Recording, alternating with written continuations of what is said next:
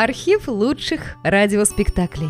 Друзья, мы обращаемся к тем, кто слушает наш канал. В последнее время канал сильно вырос и приобрел новую аудиторию. Содержать канал все сложнее. Надо обслуживать технику, хостинг, каналы связи, обеспечивать выход выпусков. Работа будет продолжена в любом случае. Выложена совсем малая часть материала. Обращаемся к вам за помощью. Будем благодарны любому пожертвованию в пользу канала. Спасибо! Реквизиты и способы связи в описании канала. Радиоспектакль по повести Гарина Михайловского «Детство Тёмы». Автор инсценировки и режиссер-постановщик Лия Веледницкая. Редактор Майя Крючкова.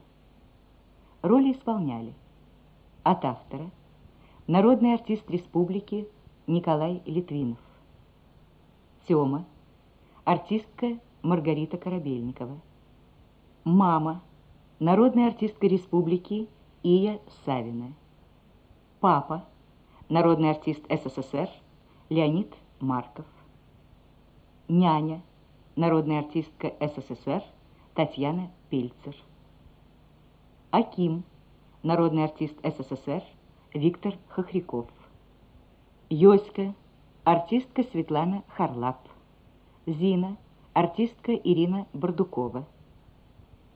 В передаче принимали участие заслуженный артист республики Евгений Васильев и артистка Галина Иванова.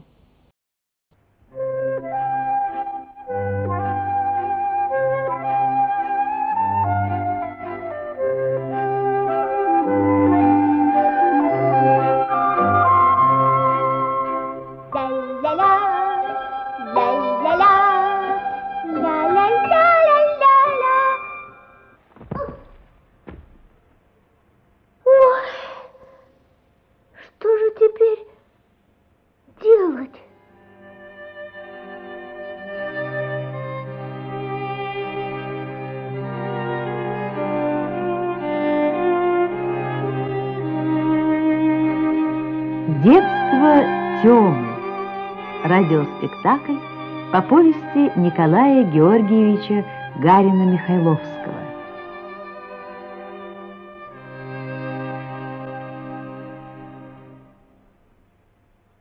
Маленький восьмилетний Тёма стоял над сломанным цветком и с ужасом вдумывался в безвыходность своего положения. Как же это случилось? Всего несколько минут тому назад, как он, проснувшись, напился чаю, причем съел с аппетитом два куска хлеба с маслом, одним словом, добросовестным образом исполнивший все лежавшие на нем обязанности, вышел через террасу в сад в самом веселом, беззаботном расположении духа. Он шел по аккуратно расчищенным дорожкам сада, вдыхая в себя свежесть начинающегося летнего утра и с наслаждением осматривался.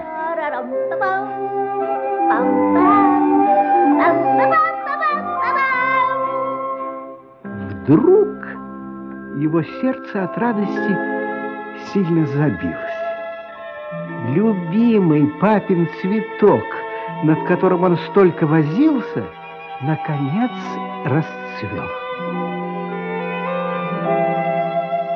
И что это за роскошный, что это за прелестный цветок?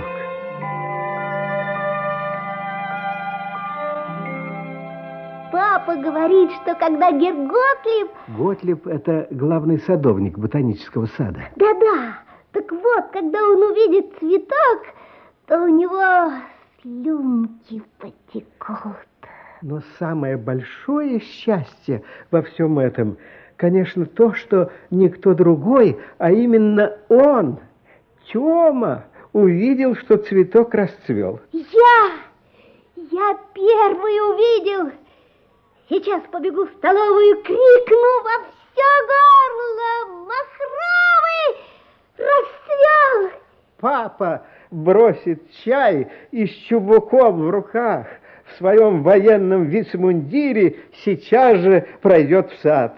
Он, Тёма, будет бежать впереди. Папа, наверное, сейчас же поедет к Геру Готлибу. Может, прикажет запрячь гнетка. А вдруг папа и меня возьмет с собой? Какое счастье! Восторг переполняет маленькое сердце Тёмы. От мысли, что все это счастье произошло от этого чудного, так неожиданно распустившегося цветка, в Тёме просыпается нежное чувство к цветку.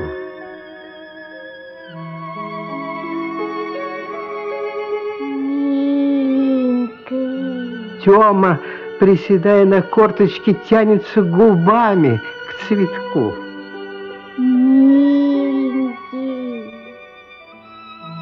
Его поза самая неудобная, неустойчивая. Он теряет равновесие, протягивает руки и... А!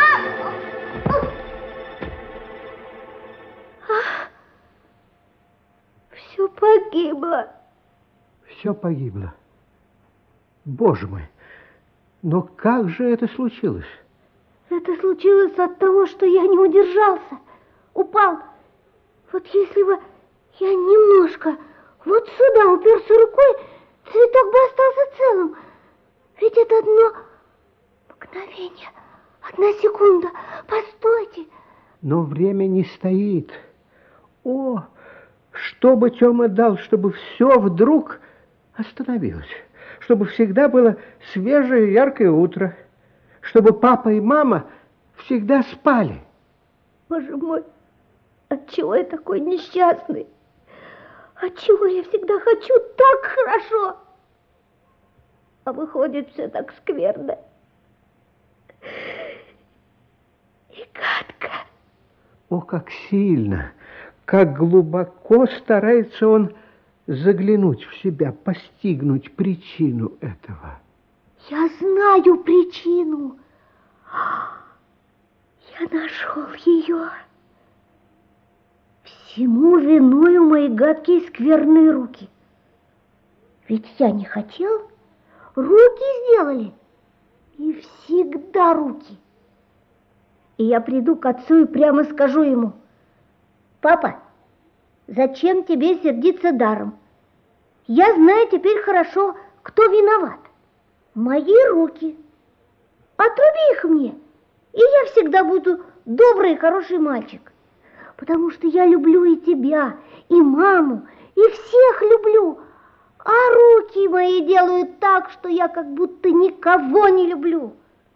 Мне их ни капельки не жалко.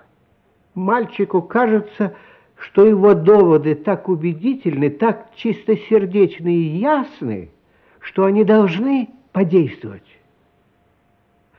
Но цветок по-прежнему лежит на земле. Время идет. Вот отец, встающий раньше матери, покажется, увидит, все сразу поймет, загадочно посмотрит на сына и, ни слова не говоря, возьмет его за руку и поведет. Поведет, чтобы не разбудить мать не через террасу, а через парадный ход, прямо в свой кабинет. Затворится большая дверь, и он останется с глазу на глаз с ним. Ой, какой он страшный, какое нехорошее у него лицо. Зачем он молчит, не говорит ничего? Зачем он расстегивает свой мундир? Какой противный этот желтенький, узенький ремешок. Маленький Тёма, бледный, с широко раскрытыми глазами, стоял перед сломанным цветком, и все муки, весь ужас предстоящего возмездия ярко рисовались в его голове.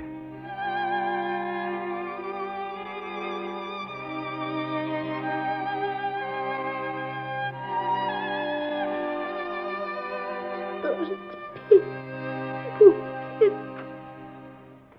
какой-то шорох послышался ему по направлению от террасы. Тёма опрометью, точно его преследуют все те ведьмы, волшебники, о которых рассказывает ему по вечерам няня, убегает от злополучного места. Он видит между деревьями сестер Бонну немку, делает вольт в сторону, перелезает ограду, отделяющую сад от двора, и, наконец, свободно вздыхает. Еремей, буланку закладывай в дрожки. Няня! Няня, кто едет? Папа и мама в город. Скоро едут? Одеваются. Еремей! Папа торопится, значит, перед отъездом в сад не пойдет. Не пойдет. И, следовательно, до возвращения родителей Тёма свободен от всяких взысканий. Ой, поскорее бы папа и мама уезжали. Отчего они не выходят? Тёма переживает мучительные минуты, но вот парадные двери отворяются, выходят отец с матерью. Отец седой, хмурый по обыкновению, в белом кителе, что-то озабоченно соображает. Мать в кринолине, в шляпе с широченными лентами. Сестры бегут из сада. Мамочка, до свидания. До свидания. До свидания, доченьки, до свидания. А где же Тёма? Тёма в саду. Будьте с ним ласковы. Тёма, благоразумно решивший было не показываться, выскакивает из засады и стремительно бросается к матери. Мамочка, милая, я... я... Ну, довольно, довольно. Если бы не отец, он сейчас бы все ей рассказал. Но он только особенно горячо целует ее, и мать смутно соображает, что совесть Тёмы не совсем чиста. Тёма, не шали. Трогай. Трогай! На, милая!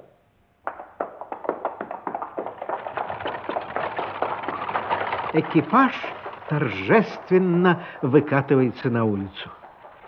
Когда же он исчезает из глаз, Тёма вдруг ощущает такой прилив радости, что ему хочется выкинуть что-нибудь такое, чтобы все... Все, и сестры, и Бонна, и сын судомойки Ёська так и ахнули. В голове у Тёмы мелькает новая идея, и он подходит к сестре. Дина, хочешь, я на гнетке верхом поеду, как Еремей? Ну да, тебя гнетко сбросит. Ой, не надо, не надо.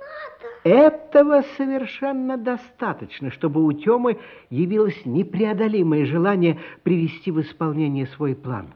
Его сердце усиленно бьется и замирает от мысли, как поразятся все, когда увидят его верхом на гнетке.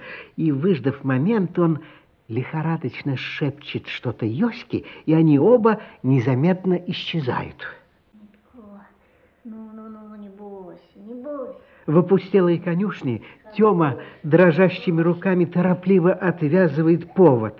Красивый жеребец Гнетко пренебрежительно обнюхивает маленькую фигурку и нехотя плетется за тянущим его изо всей силы Тёмой. Но! Но! Но! Ёська, возьми кнут. Ага. Когда я сяду, ты ударь лошадь. Упадете, понычку. Ничего. Ты только когда я сяду, крепко ударь ее, чтобы она сразу в галоп пошла. Тогда легко сидеть. Тёма, стоя на бочке, подбирает поводья, опирается руками на холку гнетка и легко вспрыгивает ему на спину. Дети, смотрите! Ой, ой, ты упадешь! Дядька! Бей! Лошадь взвивается на дыбы и полным карьером несется назад в конюшню. Он видит перед собою высокую каменную стену конюшни и маленькую темную отворенную дверь и сознает, что разобьется о стену, если лошадь влетит в конюшню. Он натягивает, как может, левый повод, лошадь сворачивает с прямого пути, налетает на торчащее дышло, падает с маху на землю, а Тёма летит дальше и распластывается у самой стены на мягкой теплой куче навоза.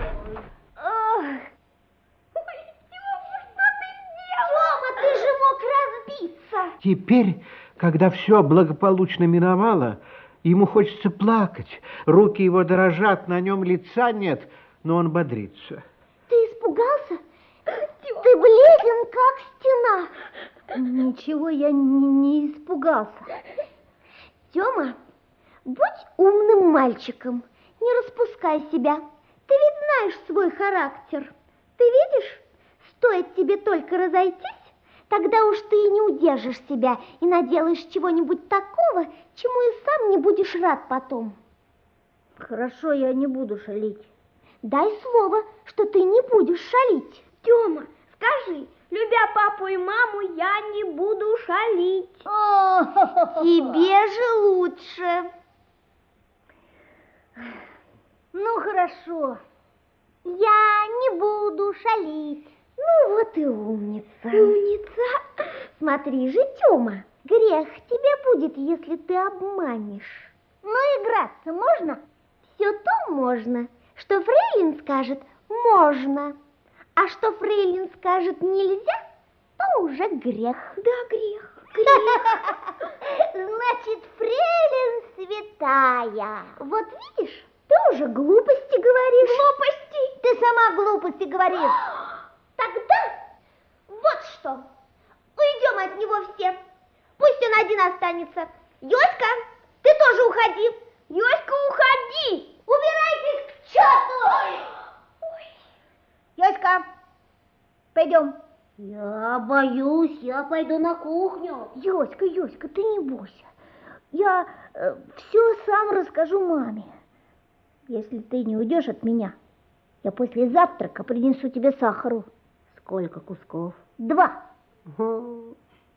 Три. Ага, хорошо. Куда пойдем? За горку. Ладно.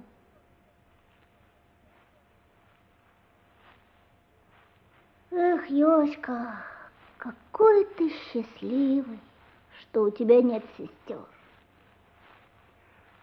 Они огибают двор и идут по отдаленной дорожке. Ёська, я тебя ужасно люблю. Вот так люблю. Ну, что хочешь со мной делай. Ну, хочешь, зарой меня в землю. Или хочешь, плюнь на меня. Ёська молчит и озадаченно смотрит на Тёму. Да, плюнь. Друзья подходят к кладбищенской стене, отделяющей дом от старого заброшенного кладбища. Ёська, ты боишься мертвецов? Боюсь. Я тоже боюсь. А кто ж их не боится? Тут, ха, тут хоть самый первый генерал приди, и тот убежит. Как они ночью повылазят, да рассядутся по стенкам, всякий убежит. Тут побежишь, как за ноги да за плечи, хватать тебя станет. Или вскочит на тебя, да и ну колотить ногами, чтоб вез. Да еще перегнется, да зубы ты оскалит. Ох, тут забоишься. Тут ты хоть какой, и тот забоится. Артемий Николаевич, завтракать. Няня зовет. Пожалуйте, завтракать. По обыкновению, сейчас же после завтрака Тёма убегает. Но сегодня надо достать сахар для Ёськи. И Тёма начинает ходить по комнате. Это ставит Зину в тупик.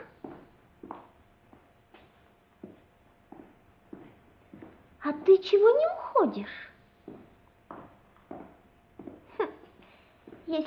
хочешь просить прощения, то теперь уже поздно. Поздно. Убирайся вон! И это мама будет знать. Все будет знать. Тёма продолжает упорно ходить по комнате и, наконец, достигает своего. Все уходят, он остается один. Наконец-то! Тогда он мгновенно кидается к сахарнице и запускает в нее руку. Один, два, три. Дверь отворяется, на пороге появляются сестры.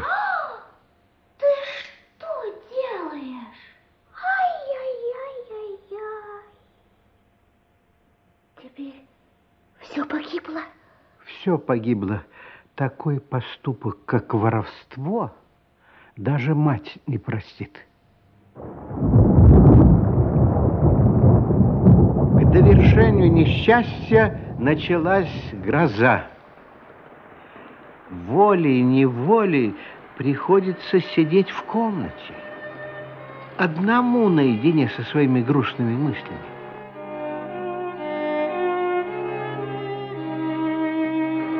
По общечеловеческому свойству вспоминать о своих друзьях в тяжелые минуты жизни, Тёма вдруг вспомнил о своей жучке.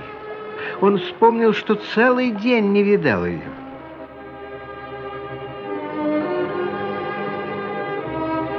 Тёме пришли вдруг в голову таинственные, недружелюбные намеки повара Акима, не любившего жучку за то, что она таскала у него провизию. Подозрение закралось в его душу, и он побежал на кухню. Аким! А? Где жучка? А, а я откуда знаю? Ты не убивал ее? Ну вот, стану я руки марать об вот такую дрянь. Ты говорил, что убьешь ее. Ну, а вы и поверили. Э, так, шутил. Лежит где-нибудь, притаившись от дождя. Да вы разве ее не видали сегодня? Нет, не видал. Не знаю. Польстился разве кто? Украл. Кто же ее украдет? Кому она нужна? Да никому, положим. Дрянная собачонка. Побожи, что ты ее не убил. Да что вы, паночку. Да ей-богу же я ее не убивал. Да что вы мне не верите? Куда же она девалась?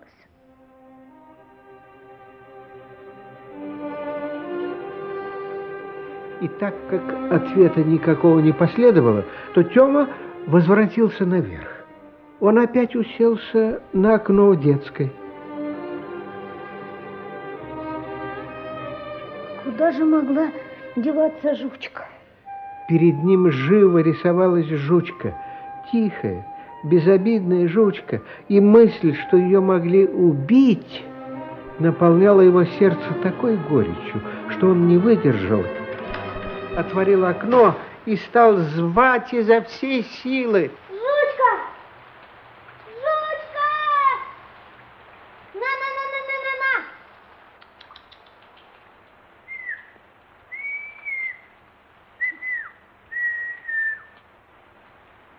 Жучка!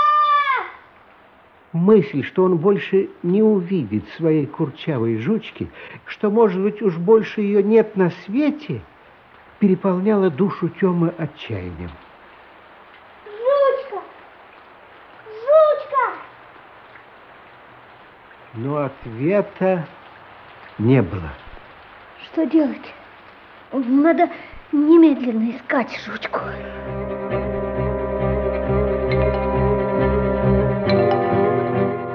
Осмотрев черный двор, он заглянул во все любимые закоулки жучки.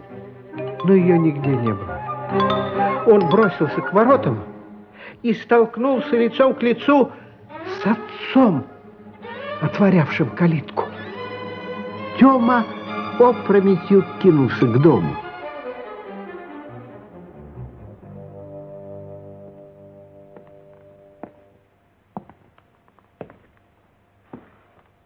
Вы должны согласиться со мной, что ваша система воспитания обнаружила полную несостоятельность. Может быть, для девочек она и годится, но натуры мальчика и девочки вещи разные. Я по опыту знаю, что такое мальчик и чего ему надо. Система. Система. Дрянь. Тряпка. Негодяй выйдет по этой системе. Факт это лицо. Воровать начал. Чего еще дожидаться? Публичного позора? Так прежде я его сам своими руками задушу. Вы даете слово мне не вмешиваться и ждать. А я сейчас поговорю с ним по-своему. Хорошо. Двери кабинета, где происходило коротенькое следствие, плотно затворяются. Мальчик тоскливо, безнадежно оглядывается. Ноги его совершенно отказываются служить. Он топчется, чтобы не упасть. Напрягается изо всех сил, чтобы вспомнить то, что он хотел сказать отцу, когда стоял перед цветком. Милый папа, я придумал. Я, я знаю, что я виноват. Я придумал. Отруби мои руки. Подойди поближе. Или отдай меня разбойникам. Ладно, расстегни штаны. Ужас охватывает душу мальчика. Руки его, дрожа, разыскивают торопливо пуговицы штанишек. Он испытывает какое-то болезненное замирание, мучительно роется в себе. Что еще сказать? Милый папа, мой дорогой голубчик, папа, папа, папа милый, постой, постой. Тёма извивается, ловит сухую жилистую руку, страстно целует ее. Папа, папа, папа, папа.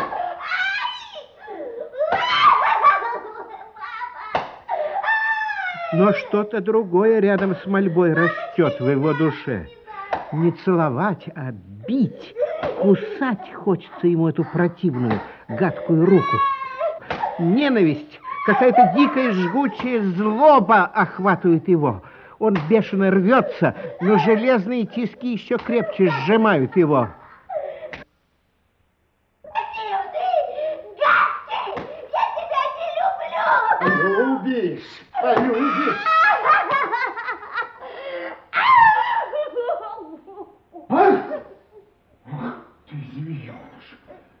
Кусаться вздумал! От тебя! От тебя!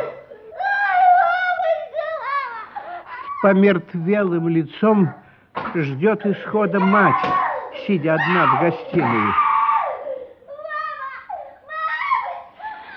Он забьет мальчика, боже мой. Боже мой, ну довольно, довольно, довольно, довольно! Полюбуйся, каков твой звереныш. Палец меня прокусил. Но она не видит этого пальца. Она с ужасом смотрит на диван, откуда слезает в это время растрепанная, жалкая звереныш и дико, с инстинктом зверя, о котором на минуту забыли, пробирается к выходу. Мучительная боль пронизывает мать. Это воспитание. Это знание натуры мальчика.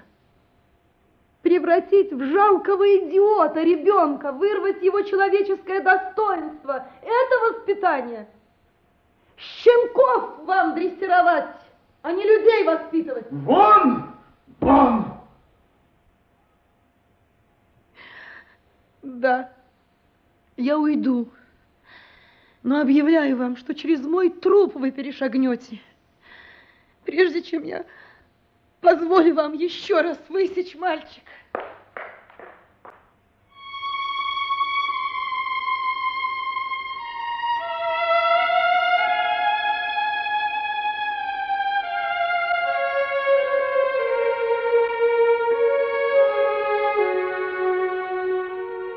Всматриваясь на ходу в отворенную дверь комнаты, мать замечает в ней маленькую фигурку Тёмы, лежащего на диване с уткнувшимся лицом. Она проходит в спальню и сейчас же плотно затворяет за собой дверь.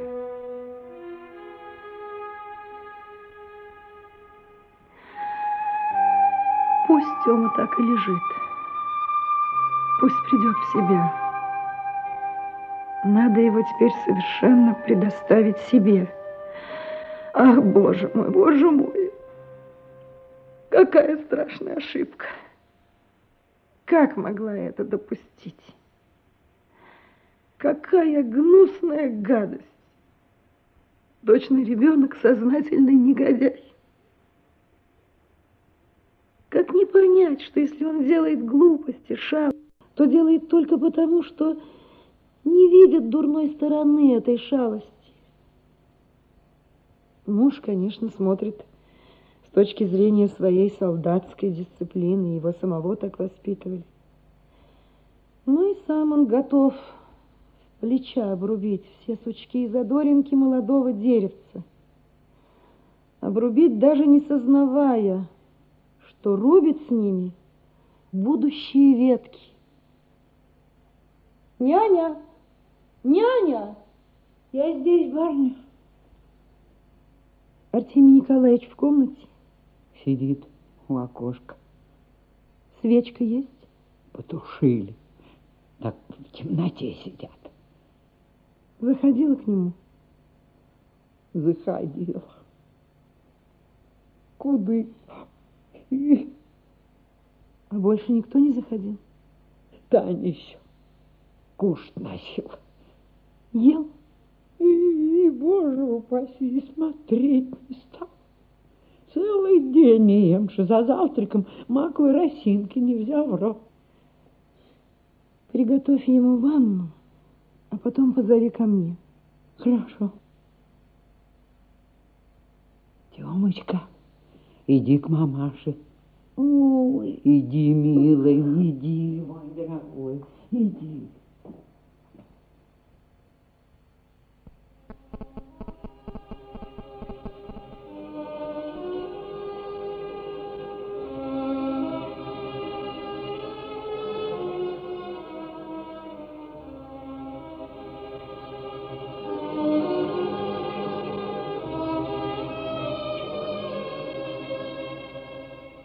Тёма в спальне у матери. Только лампадка льет из киота свой неровный трепетный свет, слабо освещая предметы. Тёма стоит на ковре, перед ним в кресле сидит мать. Ты очень огорчаешь меня, Тёма. Тебе не жаль меня. Значит, ты не любишь маму. Что с тобой происходит? Все только слушают Зину. Все целый день на меня нападают. Меня никто не любит. И никто не хочет выслушать. Ну, будет, будет, будет. Мама не сердится больше. Мама любит своего мальчика. Мама знает, что он будет у нее хороший, любящий. Тогда поймет только одну маленькую, очень простую вещь. Тёма, слышишь? И Тёма может ее уже понять. Ты видишь, сколько горя с тобой случилось. А как ты думаешь, от чего? А я тебе скажу. От того, что ты еще маленький трус. Я? Трус? Да. Трус. Ты весь день боялся правды. И из-за того, что ты боялся, все твои беды и случились. Ты сломал цветок. Чего ты испугалась? Пойти сказать правду сейчас же. Но если бы даже тебя наказали, то ведь, как теперь сам видишь, тем, что не сказал правду, наказание неизбежно. А вот тогда, как если бы ты сказал правду, тебя, может быть, и не наказали бы. Папа строгий, но папа сам может упасть, и всякий может. Наконец, если ты боялся папу, отчего ты не пришел ко мне? Я хотел сказать, когда вы садились в дружки. Отчего ж ты не сказал? Я боялся папу. Сам же говоришь, что боялся. Значит, трус. А трусить, бояться правды стыдно. Боятся правды скверные, дурные люди. А хорошие люди правды не боятся. И согласны не только, чтобы их наказали за то, что они говорят правду, но рады и жизнь отдать за правду. Вот когда ты подрастешь и узнаешь, как люди жили прежде, узнаешь, что нельзя было бы жить на земле без правды, когда ты не только перестанешь бояться правды, а полюбишь ее так, что захочешь умереть за нее, вот тогда ты будешь храбрый, добрый, любящий мальчик. Хотим, что ты сядешь на сумасшедшую ложь. Ты покажешь другим и сам убедишься только в том, что ты еще глупый, не понимающий сам, что делаешь, мальчик, а вовсе не то, что ты храбр. Потому что храбрый знает, что делает, а ты не знаешь. Вот когда ты знал, что папа тебя накажет, ты убежал, а храбрый так не делает. Папа был на войне. Он знал, что там страшно, а все-таки пошел.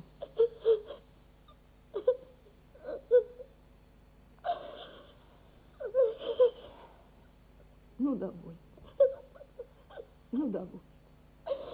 Поцелуй маму и скажи ей, что ты будешь добрый мальчик. Слышишь? Милая моя, милая.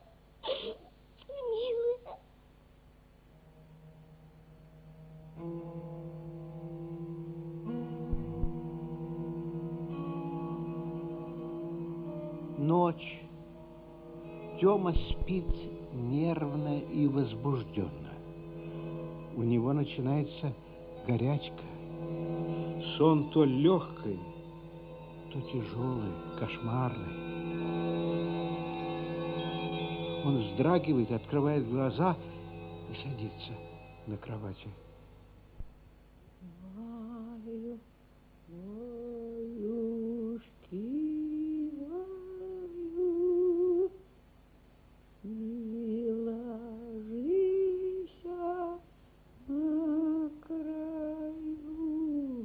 Неясный полусвет ночника слабо освещает четыре детских кроватки и пятую, большую, на которой сидит теперь няня в одной рубахе, сидит и сонно качает маленькую Анну.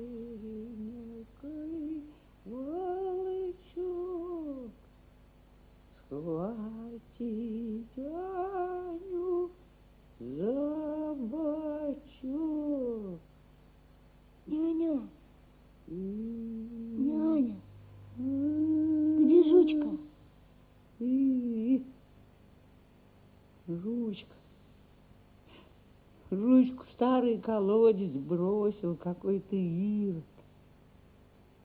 Хотя бы убил сперва, а то так. Живьем. Весь день, говорят, визжала сердечная. Тёме живо представляется старый заброшенный колодец в углу сада, давно превращенный в свалку всяких нечистот.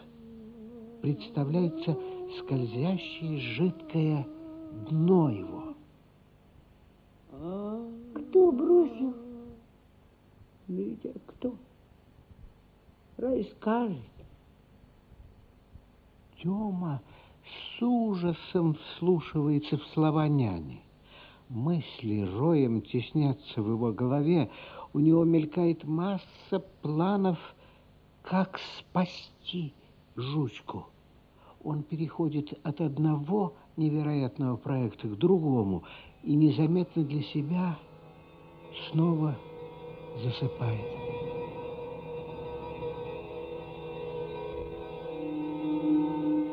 Он просыпается опять от какого-то толчка среди прерванного сна, в котором он все вытаскивал жучку какой-то длинной петлей. Но жучка все обрывалась, пока он не решил сам лезть за нею. Тёма совершенно явственно помнит, как он привязал веревку к столбу и, держась за эту веревку, начал осторожно спускаться по срубу вниз. Он уже добрался до половины, когда ноги его вдруг соскользнули, и он, стремглав, полетел на дно вонючего колодца. Он проснулся от этого падения. Сон с поразительной ясностью стоял перед ним. Тёма чувствовал во всем теле какую-то болезненную истому, но, преодолев слабость, решил немедля выполнить первую половину сна. Он быстро оделся и вышел на террасу. Его обдало свежей сыростью рассвета. Болезнь быстро прогрессировала. Он чувствовал жар в теле, в голове, болезненное желание упасть на траву, закрыть глаза и так лежать без движения. Ноги его дрожали, но Тёма пошел в каретник. Надо было взять для петли вожжи и фонарь. Выбравшись из сарая, Тёма спустился к беседке. Там он выдернул несколько самых длинных прутьев и стал пробираться глухой заросшей дорожкой к колодцу, стараясь не смотреть на серую кладбищенскую стену.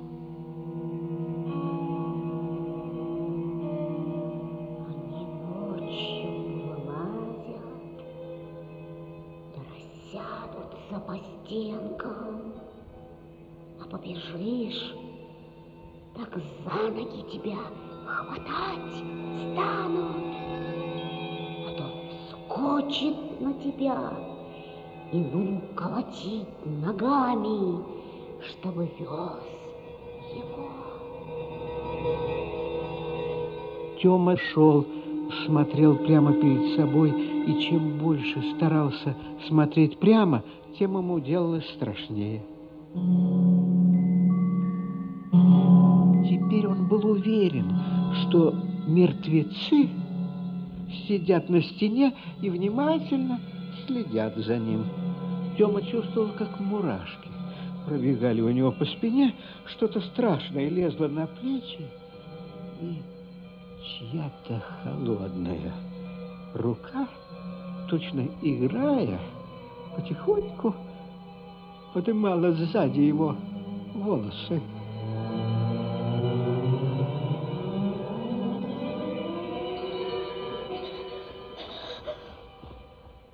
Вот колодец. Вид заброшенного колодца, жучка, отвлекли его от мертвецов.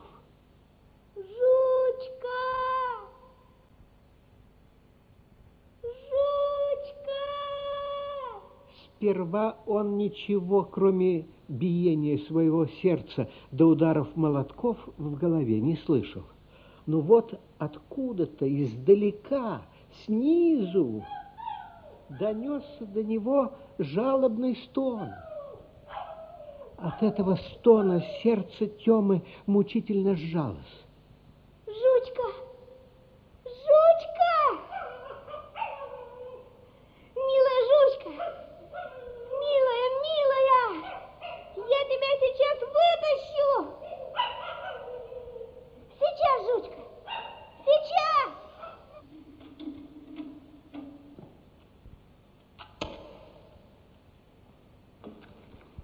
Он почувствовал себя бодрым, болезнь куда-то исчезла. Привязать фонарь, зажечь его и опустить в яму было делом одной минуты.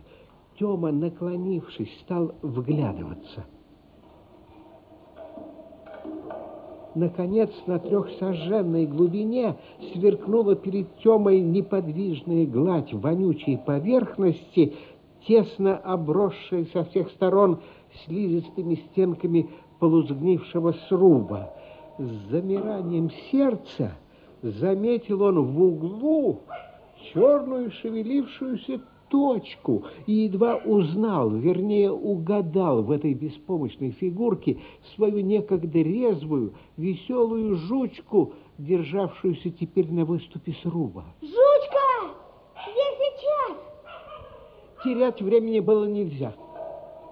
При помощи вожжей два шеста с перекладиной внизу, на которой лежала петля, начали медленно спускаться в колодец. Но этот так обстоятельно обдуманный план потерпел неожиданное и непредвиденное фиаско благодаря стремительности жучки, испортившей все. Она сделала попытку схватиться за шест. Потеряв равновесие, она свалилась в грязь. Что я наделал? Мысль, что он ухудшил положение дела, сам устроил гибель своей любимицы, заставляет Тёму, не раздумывая, решиться на выполнение второй части сна. Тёма привязывает вожжу к одной из стоек, поддерживающей перекладину, и лезет в колодец.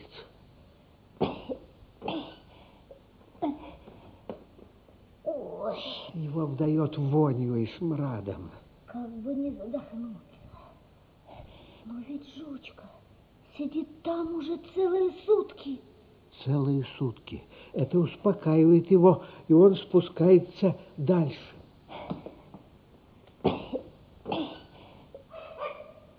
Жучка, опять уже усевшаяся на прежнее место, выражает полное сочувствие. Это спокойствие и твердая уверенность жучки передаются мальчику, и он благополучно достигает дна. Все! Я тут, жучка! Милая, милая, хорошая моя жучка! Ну, подожди, жучка, подожди! Давай скорее выбираться! Ты тише! Тёма осторожно, держась зубами за изгаженную вожжу, обвязывает свободным ее концом жучку и затем поспешно карабкается наверх. Но подниматься труднее, чем спускаться. Нужен воздух, нужны силы, а того и другого у Тёмы уже мало. Он судорожно ловит в себя всеми легкими воздух колодца, рвется вперед, и чем больше торопится, тем скорее оставляют его силы. Не могу больше.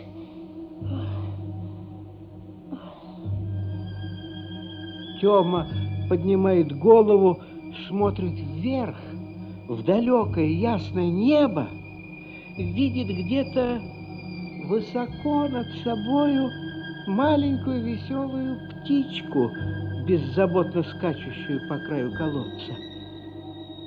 Сердце его сжимается тоской.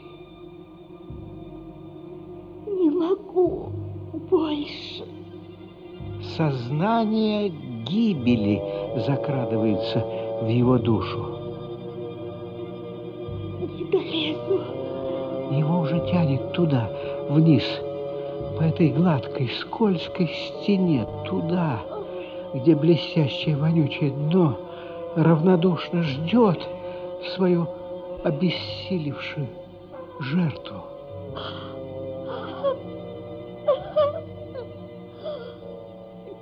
Не надо, не надо бояться, не надо бояться. Только трусы боятся.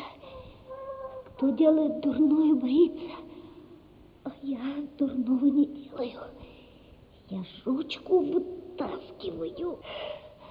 Ой, папа на войне был, там страшно. А здесь разве страшно? Здесь ни капельки не страшно. Вот отдохну и полезу дальше. Потом опять, опять отдохну и опять полезу. Так и вылезу.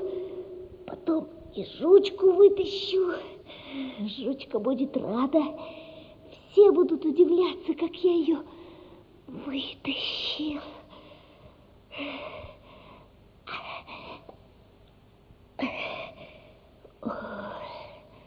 Наконец, его голова высовывается над верхним срубом колодца. Долез. Все-таки долез. Теперь можно и жучку вытащить.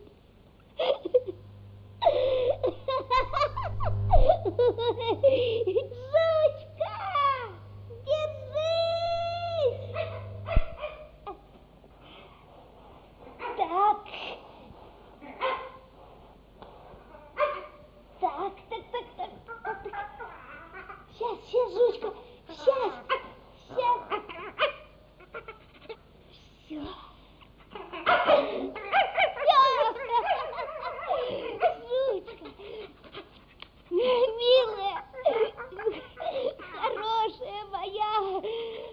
Почувствовав себя на твердой почве, жучка энергично встряхивается, бешено бросается на грудь Тёмы и лижет его в самые губы.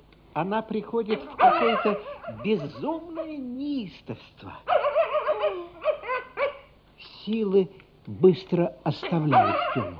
Он бессильно, слабеющими руками отмахивается от нее, стараясь спасти хоть лицо от липкой вонючей грязи. Отстань, жучка! Тёма поворачивает голову, и вдруг взгляд его случайно падает на кладбищенскую стену. И Тёма замирает на месте. Он видит, как из-за стены медленно поднимается чья-то черная, страшная голова.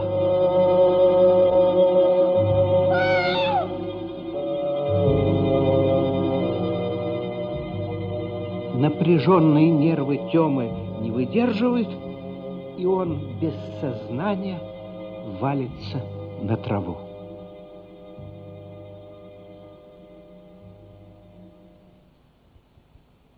Кучер Еремей, это был он, подымавшийся со свеженакошенной травой со старого кладбища, увидев Тёму, поспешил к нему на помощь.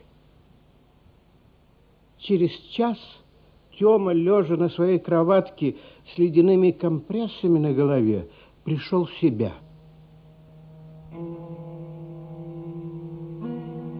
Отчего все так встревоженно толпятся вокруг него?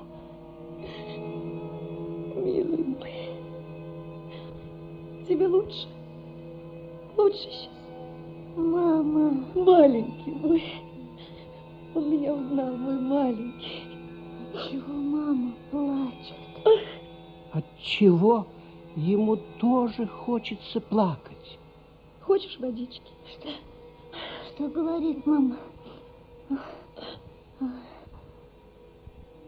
Чего так вдруг хорошо стало?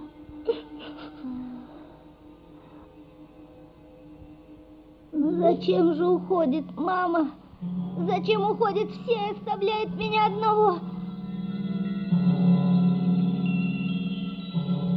Чего так темно сделалось? А, что это лезет из-под кровати? А, а, это папа, милый папа. А, нет, нет, это не папа. Это что-то страшное лезет. Иди, иди, иди к себе,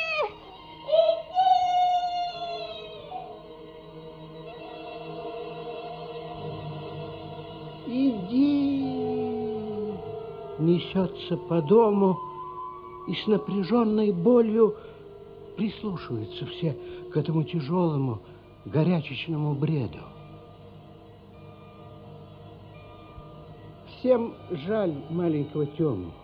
Холодное дыхание смерти ярко колеблет вот-вот, готовое навсегда погаснуть разгоревшееся пламя маленькой свечки.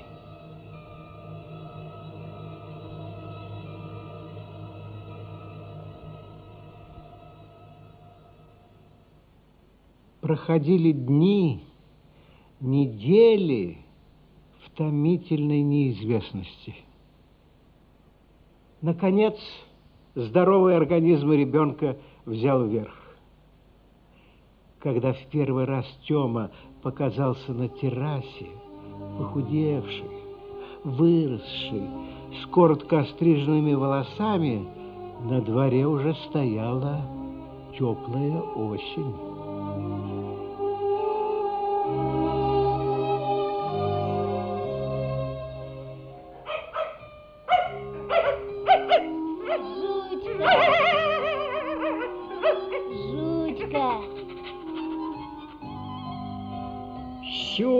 От яркого солнца он весь отдался веселым, радостным ощущениям выздоравливающего. Все ласкало, веселило, тянуло к себе и солнце, и небо, и видневшийся сквозь решетчатую ограду сад.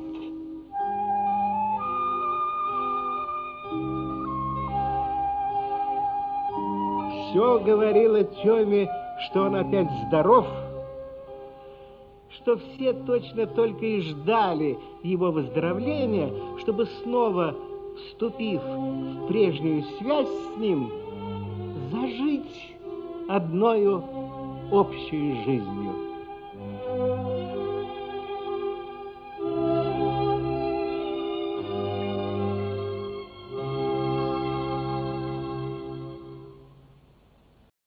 Радиоспектакль по повести Гарина Михайловского «Детство Тёмы».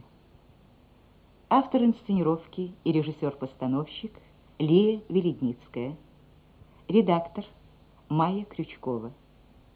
Роли исполняли: от автора народный артист республики Николай Литвинов, Тёма — артистка Маргарита Корабельникова, мама — народная артистка республики Ия Саввина, папа — народный артист СССР Леонид Марков, няня — народная артистка СССР Татьяна Пельтцер, Аким — народный артист СССР Виктор Хохряков, Ёська — артистка Светлана Харлап, Зина — артистка Ирина Бардукова. В передаче принимали участие заслуженный артист республики Евгений Васильев и артистка Галина Иванова.